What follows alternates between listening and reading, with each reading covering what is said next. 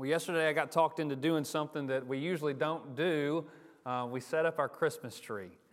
Um, I don't know if any of you guys uh, are, are like me, but I've always been kind of the person that says, hey, we're not allowed to do anything Christmas until after Thanksgiving, you know. Um, I used to always joke with Kim every time we would think about it, I would say, it's too soon. It's too soon. Uh, you know, we got to let Thanksgiving have its day. We got we got, you got to have that time for Thanksgiving. But it seems like that's the case nowadays um, in our culture, in, in, in especially in the, mar- the way marketing is done, that as soon as Halloween passes by, what happens? It's immediately Christmas season. Um, and everything begins to change. The sales ads start to come out, the decorations show up in the stores at Lowe's, Hobby Lobby, wherever you happen to shop. You'll start to see more trees, Christmas trees out, and more things to buy. Um, you know, and, and maybe that's why we're having all this cold weather lately. It's because we started setting up for Christmas too soon. But you know, I thought about that, and I've been praying and thinking through um, Christmas. And, what I, I, really feel like the Lord told me um, is this we don't make enough of Christmas. When you really think about it, we don't make enough of Christmas. I'm not talking about decorations. I'm not talking about needing to buy more gifts. What I'm talking about is this. We, when we think of Christmas, we think of um, peaceful holidays and family gatherings and singing uh, Holly Jolly Christmas and decking the halls and buying gifts and wrapping all these kind of things. And in the process, um, we have often turned Christmas into this happy, domesticated holiday. When in reality, when we think about what Christmas is, we can easily forget that Christmas was the turning point in a raging spiritual war for the souls of all mankind. We don't make enough of Christmas. It's kind of like this you know, when, when, when you look through history and you look at the, uh, the, the, major wars that t- took place over the course of history, historians like to write about those battles that took place that seemed to turn the, point, the, turn the, the, the tide in the war. You know what I'm talking about? If you've studied history, if you watch TV shows about it, you'll oftentimes see these stories that are about those particular battles that took place. For instance, in the Revolutionary War, many would say it was the Battle of Saratoga. In the Civil War, many would tell you that it was the Battle of Gettysburg. In World War II, it might be people would say that it's D Day. And I got to thinking about the course of history. Over the course of, of the entirety of our history, um, what are those events that seem to be major turning points? And I thought about this the darkest day in all of history took place in Genesis chapter 3 when sin entered the world. When that serpent came to Adam and Eve and deceived them into sinning, and sin entered the world. But I also realized as I thought through that the most hopeful day that ever took place in the course of history was that first Christmas day.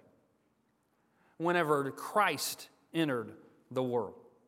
And when you think about those two events, they really collided on the most glorious event of all, which was that first Easter, when Jesus Christ was crucified, buried for three days, and rose from the grave to purchase our salvation. And really and truly, no two events really turned history so much as that first Christmas and that first Easter. You can almost think about it like D Day and V Day. That day, whenever suddenly the tide turned, in that day when we have victory in Christ. Well, between now and Christmas, what I want to do is I want us to study Isaiah chapter 9. You can go and turn there. Isaiah chapter 9, verses 2 through 7. Um, over the next six or seven weeks, we're going to look at this, this passage. It's a passage that, that was written by the prophet Isaiah about 700 or so years before Christ.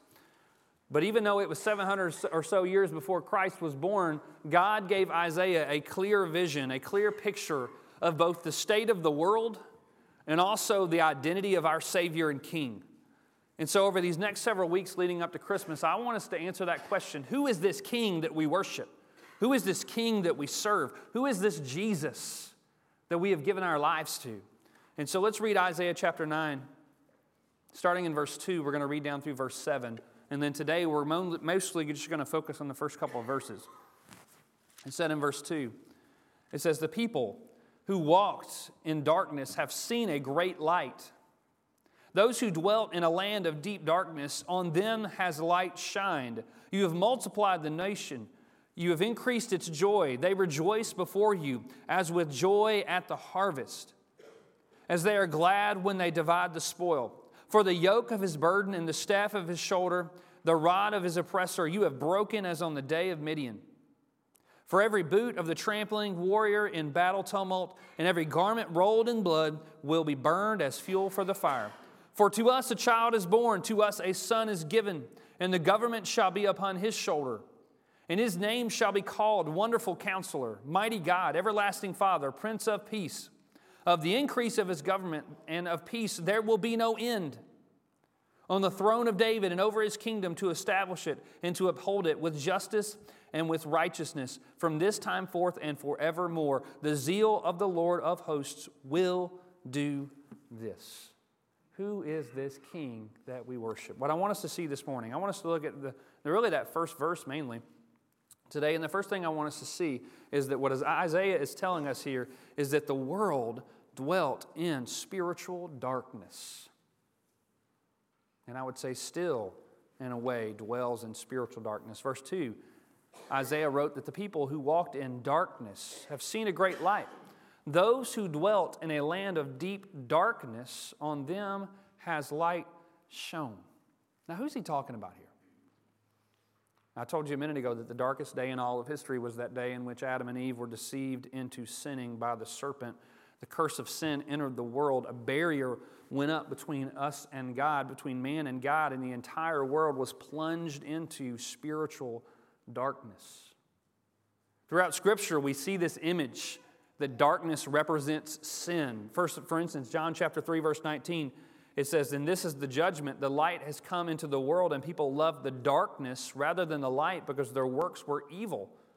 In Psalm 82, 5, it says, The wicked have neither knowledge nor understanding. They walk about in darkness. We live in the midst of a world that is covered in the darkness of sin. And unfortunately, many don't even realize it.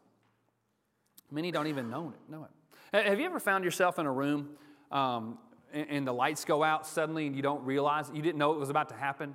Know, the power goes out suddenly and all of a sudden you, you don't know where anything is. Um, I remember back whenever I was uh, probably, I think, about 12. Um, our family took a trip to Chattanooga for a vacation.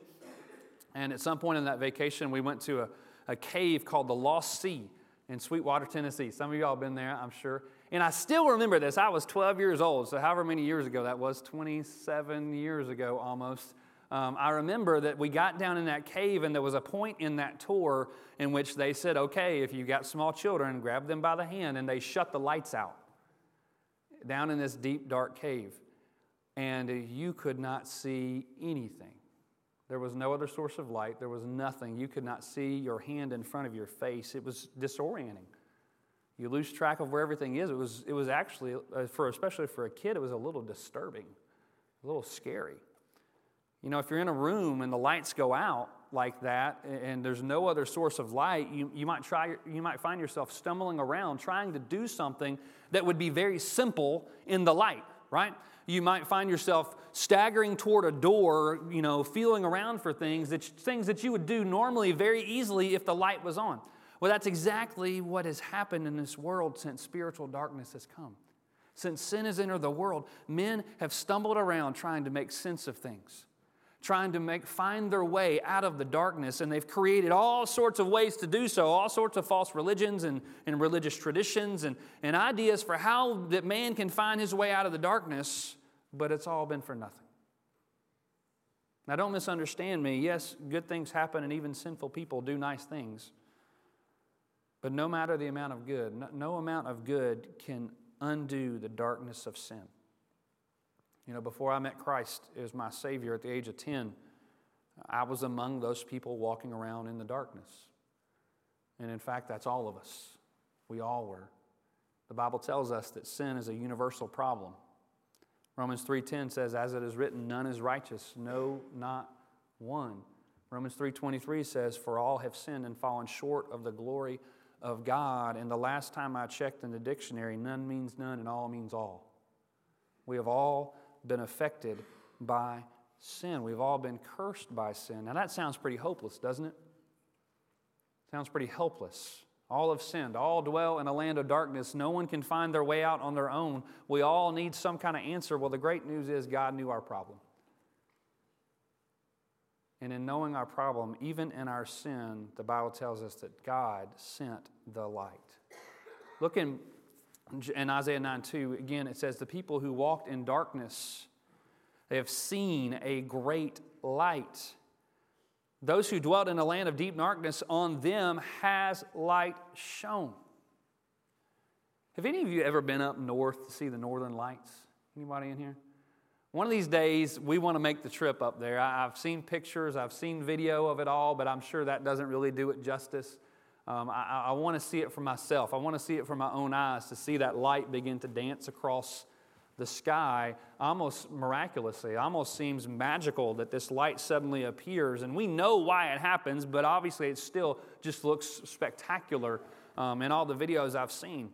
Well, God saw our spiritual darkness and He made a way to send the light, a miraculous way to send the light. You know, it's interesting when I read this that Isaiah is speaking in past tense about what is yet to come. He says, The people who walked in darkness have seen a great light. Those who dwelt in a land of deep darkness, on them a light has shone. And he wasn't confused. Don't think that Isaiah is mistaken here in thinking that Jesus had already come. That's not what he's saying. He understood, Isaiah understood because of the grace of God in that moment to tell him that God had already been at work.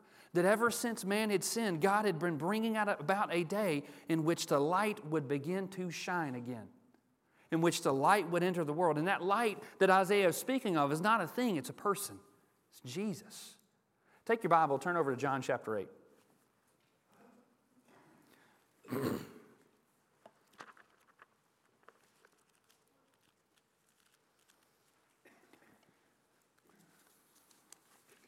Actually, go to John chapter 9.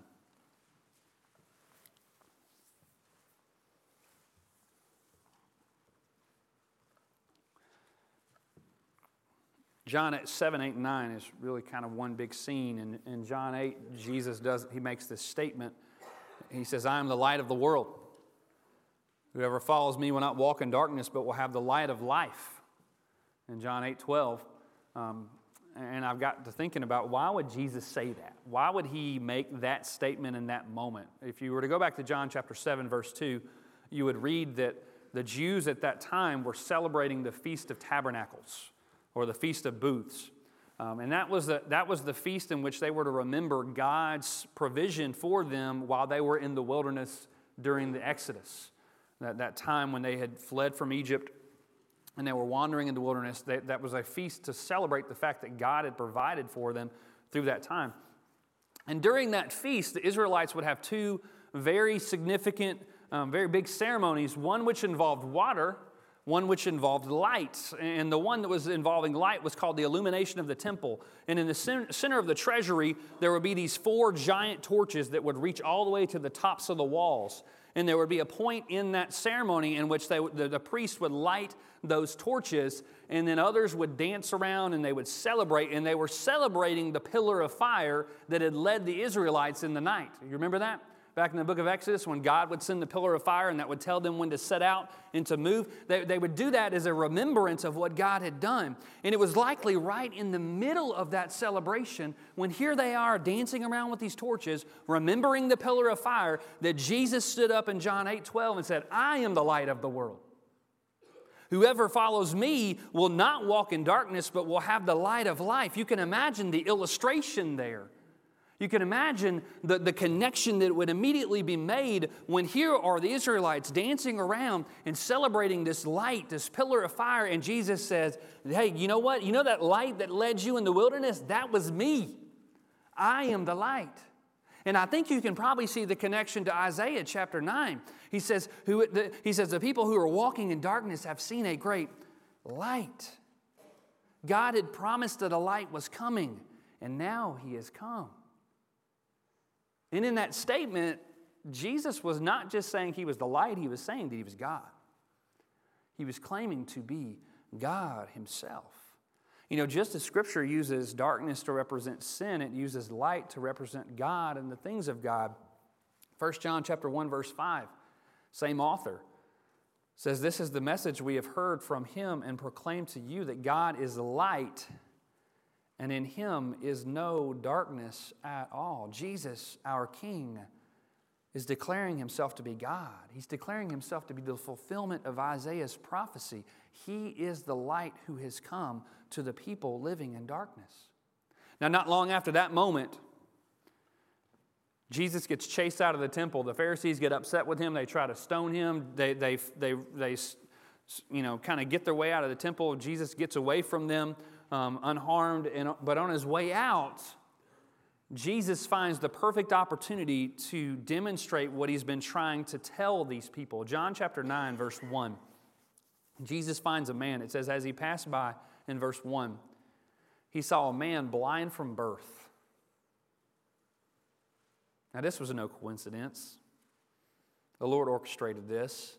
And Jesus is about to use this man as a living illustration of his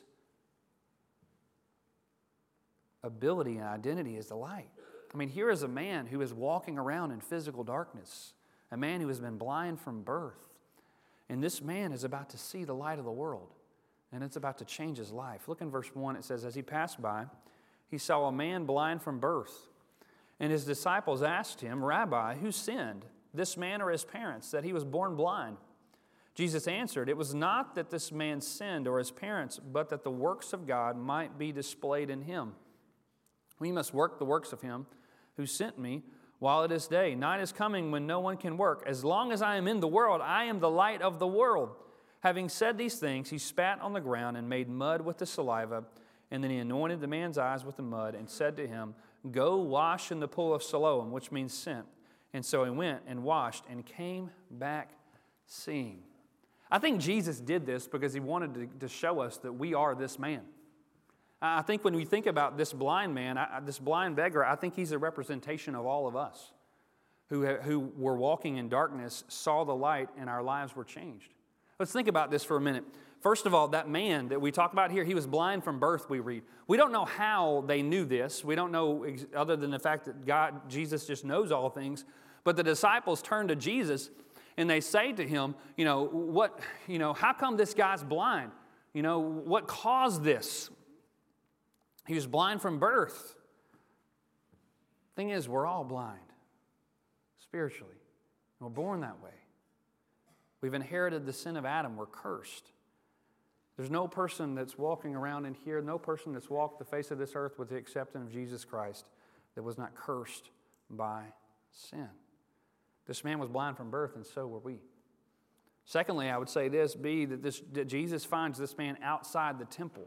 Now, why would he be outside the temple? Because the Jews banned him from the temple. Because of the fact that he was blind, they assumed that either he had sinned or his parents had sinned, and they would deem this man ceremonially unclean. He was spiritually unclean. You can kind of hear the, the condescension in the disciples' words who sinned that this man was born blind?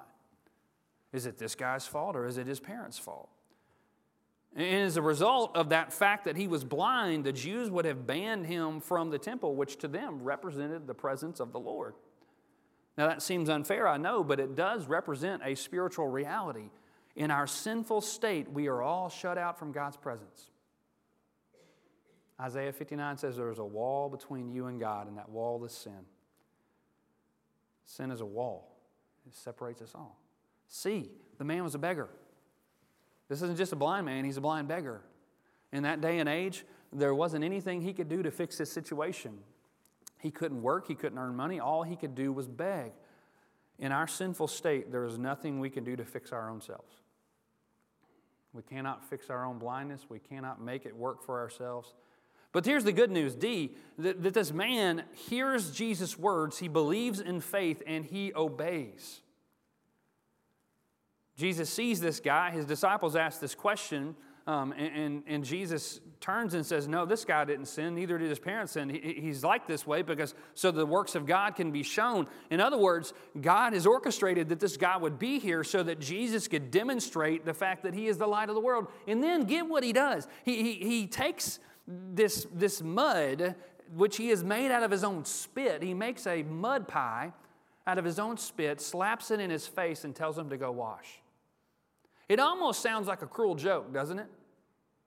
It almost sounds like, like some kind of bad practical joke, but the man believes.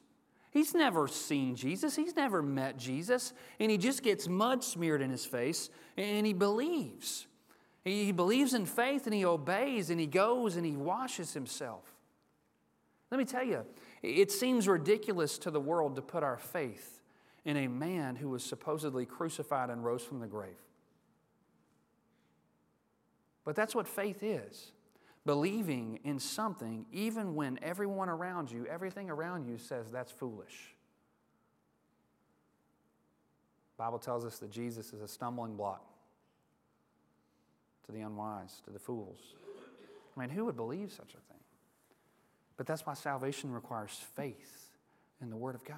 And because of his faith, last thing, because of his faith, he sees the light both spiritually and physically. The man has this mud spirit on his face. He goes and does exactly what Jesus says, and the Bible says he comes back seeing. He obeys in faith and is healed. When we place our faith in Christ and the work that he can do to cleanse our hearts, we can be healed and we can experience new life only through Christ. But how do you do that? Third thing I want to say this morning is that you must do something about the light. We have to do something. We have to receive the light. If you're here today and you do not have a relationship with Jesus Christ, if you've never put your faith and trust in Jesus, you are living in spiritual darkness, and you may not even realize it. You may not even know it. In fact, it may be kind of like, you know, when you go into a dark room, eventually your eyes begin to kind of adjust to the darkness and you just kind of get used to it and suddenly you think you can see everything. You know, in a sense, I believe that many who are lost, that's how it is. They've been in the dark so long, their, their eyes of their heart have simply adjusted to it, and they think that they can see things clearly. They think they've got it figured out. And that's the thing about darkness, it fools you, it tricks you. I remember several years ago, um, my family and I, we went over to uh, Hardy, Arkansas, and we stayed at a friend's cabin out in Hardy, Arkansas for a weekend just to get away. And we left town after the boys got done with school that day, and we got there. It was way past dark, you know, when we got to the cabin. And uh, we, we pull up to the cabin, and it's dark at the cabin, and, and uh, we, we unload the truck. We get in the, in the cabin, and we go to bed. In my, in my mind's eye, I had a picture of what things looked like outside the cabin, where the river was, which way the water was flowing, all this kind of stuff. I thought in my mind's eye, I had this kind of figured out. And then the sun came up, and it was nothing like what I thought it was. In fact, I thought the river was running from right to left, and instead it was running from left to right. Um, I'm glad I wasn't trying to sail a boat to the ocean or anything like that. I never got there. Um, but the darkness had me fooled. I thought I knew what things looked like, but I didn't because the darkness had me fooled. And let's be real honest and say that today, if you're walking around in spiritual darkness, some people don't want to come into the light. Some people don't want to be in the light. For some who are in spiritual darkness, that light seems disorienting. It, it seems, what seems helpful to them seems hurtful, seems dangerous. I remember back whenever um, Kim and I first got married, I guess it was about six months or so after we first got married, we were living in an apartment um, over in Cordova. And it was late one night, we were in bed. And um, have you ever, I was laying in bed and uh, we had an alarm clock next to our bed. Um, and I remember, um, like, I was laying there, I was kind of half asleep, half awake, and I saw this light go shoot, shoot in my eye. And what had happened was the power had gone out for like, just like that, just long enough to reset my clock. You know, and, so in that moment, I'm like, oh, great. Now, you know, because we're both, Kim's asleep, she's hard asleep, and and I was trying to get to sleep, and I knew we had to get up for work the next day. And so I thought, well, now I got to get up and try to reset the clock. Well, she's sleeping. I don't want to wake her up. And so I'm thinking, okay, what am I going to do here? I can't see the buttons on the clock. I can't figure out how to reset this clock on my own. So, I, um, being a newly married husband, I'm trying to be nice. I'm trying to be super sweet. I don't want to wake her up. And so I thought, okay, I'll go, I'll, figure this out. I'll get up and I'll try to do something and I'll change this clock without her seeing it. So I walk, I, this is my first mistake. I walk into the kitchen um, and I decide I'm going to get my flashlight. And so I came walking back into the, into the bedroom with this flashlight here. Um, this is back before iPhones, obviously, when everybody had a flashlight on their phone, obviously. And so I decided I'm going to come back in the bedroom with this flashlight. And so I walk in the room with this flashlight. I don't have it on yet, but then I get right to the bed and I'm standing there at the clock, and I thought to myself, okay, self, if I turn this light on, she's going to see the light. And then she's going to wake up, and then all this is going to be for nothing. And so I thought, okay, what am I going to do? What am I going to do? What am I going to do? I got it. I got it. I'm going to take a pillow, and I'm going to put a pillow up next to her face so that I can turn the light on and not wake her up. Um, genius idea, right? Sounds like an absolute perfect idea, correct? And so that's what I did. I, I, I get this flashlight and, I, and I've got it in my hand. I take my pillow and I begin to put my pillow next to her face, and I've got the flashlight in my hand. And right as I did that, Kim wakes up. And you can imagine the reaction in her face when she sees this shadowy figure coming at her with a pillow in one hand and a mag light in the other. Um, she did not react the way I anticipated. Uh, it was not a very kind reaction. In fact, I probably, I might not be able to say the words she said in here, no, I'm just kidding. But, uh, but she was not happy with me in that moment. What was helpful seemed hurtful because of the darkness. That even though I had a light in my hand, it was seemed dangerous. Some of, some of you today who may be lost you may think, I don't, I don't want to come into the light. I, I don't want to come to Jesus. I, I don't want, because that thought comes in your mind that your sin is going to be exposed. You're going to be shown to be a fraud, a fake, a failure. And it's easier to hide those faults in the darkness. It's easier to get away with those things and people not realize who you really are. You don't want to be real. You don't want to be honest. You don't want to be open. Um, you don't want people to know that your life ain't all together and you think, I just got to keep hiding this. Ignoring your sin doesn't cause it to go away, it only perpetuates the problem. And eventually, whether it be at your death or whether it be at Christ's return, you will stand before the light of the world. And if you do not have Jesus Christ as your Savior in this life, you will not stand before Him as your Savior in the next. You will stand before Him as your judge and you will be judged for your sin. Today, if that describes you, come to the light. The light has come. He does not come to embarrass you, He does not come to shame you. He comes to set you free from your sin. Isaiah 9 4, this is what it said. It said, The yoke of his burden, the staff of his shoulder, the rod of his oppressor, you have broken as on the day of Midian. Our Lord Jesus Christ breaks the bonds of sin in your life. He sets you free from the oppression that sin brings and gives you a new life. You can have a new life in Christ if only you will receive it. But you know, I think there's something here too we need to see for those of us who are saved, for those of us who are believers. We read this passage about the light coming into the darkness. And let me tell you, there's something for us to do as well. Jesus came as the light, and he declares that he is the light. But in Matthew chapter 5, it's going to be on the screen, we read these words The light of the world looks at us and says, This, you are the light of the world. A city set on a hill cannot be hidden, nor do people light a lamp and put it under a basket, but on a stand, and it gives light to all in the house. In the same way, let your light shine before others so that they may see your good works and give glory to your Father who is in heaven. You are the light of the world. Jesus, the light of the world, came and fulfilled his mission. He died on the cross, he rose from the grave, and he is seated at the right hand of the Father, awaiting the moment in which the Father says, Go get them. Go gather your children. And until that moment, we have been left with the responsibility to be the light in the midst of the darkness. To cry out, to declare to the world that Jesus is the light of the world, that we might be able to help them find their way out of the darkness and lead them to Jesus Christ. That is our job, that is our responsibility to be the light in the darkness. I think it was back this past summer, or maybe the summer before last. I remember going outside one night, um, and it was one of those years when the cicadas came, you know. Um, I, I, don't know if you live in an area where it's got a lot of woods around, um, but when the cicadas show up, you don't miss them, right? You know, I don't know that I ever saw one, but boy, I heard them.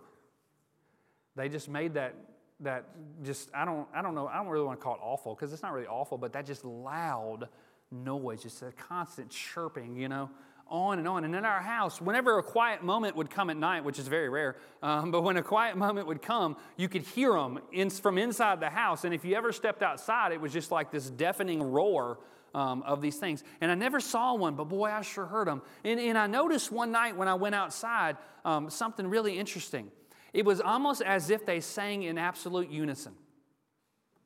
Their song would rise and would fall together as one. Here were these creatures that are sitting in the darkness, these insects that are sitting in the darkness. I'm assuming they can't see each other because they're in the midst of the darkness, but yet their song is crying out as one in perfect unison. We are the light sitting in the darkness. We are surrounded by spiritual darkness, but the Lord has left us here that we would sing out His name in unison, that we would declare to the world around us that Jesus is the light of the world, and that if you would receive the Lord Jesus Christ, you too can come into the light. That is our job as a church. Would you pray with me?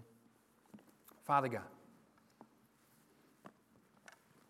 we cannot say thank you enough for sending the light of the world into the darkness that we might be saved that we might come to know Jesus Christ as our Lord and Savior and step into the light. Father, if there's someone here today who has never received Jesus as their Lord and Savior, I pray that today would be that day they would step into the light. I pray that today would be that day that they would realize that they are walking in spiritual darkness, that their life has been cursed by sin. And that the only cure for that curse is the blood of Jesus. I pray that that individual would realize that Jesus came and did all the work for them. They don't have to jump through hoops, they don't have to do things to earn their salvation. They simply have to place their faith in the light of the world. Ask Jesus to forgive them of their sin, make him the Lord of their life. I pray that if there's someone today who needs to make that decision, that today would be that day. And Father, for us as a church, I pray that we would live as a reflection of the light. That we, through our lifestyle, through our words, through our actions, through our testimonies, that we would declare to this dark world that Jesus has come. The light has come to the midst of the darkness, and He has come to set the captive free. Father, if there are decisions that need to be made today in this time of invitation for salvation, for church membership, rededication, I pray that today would be the day of freedom. The day in which we would walk in perfect obedience to you. It's in Christ's name we do pray these things you stand as we sing?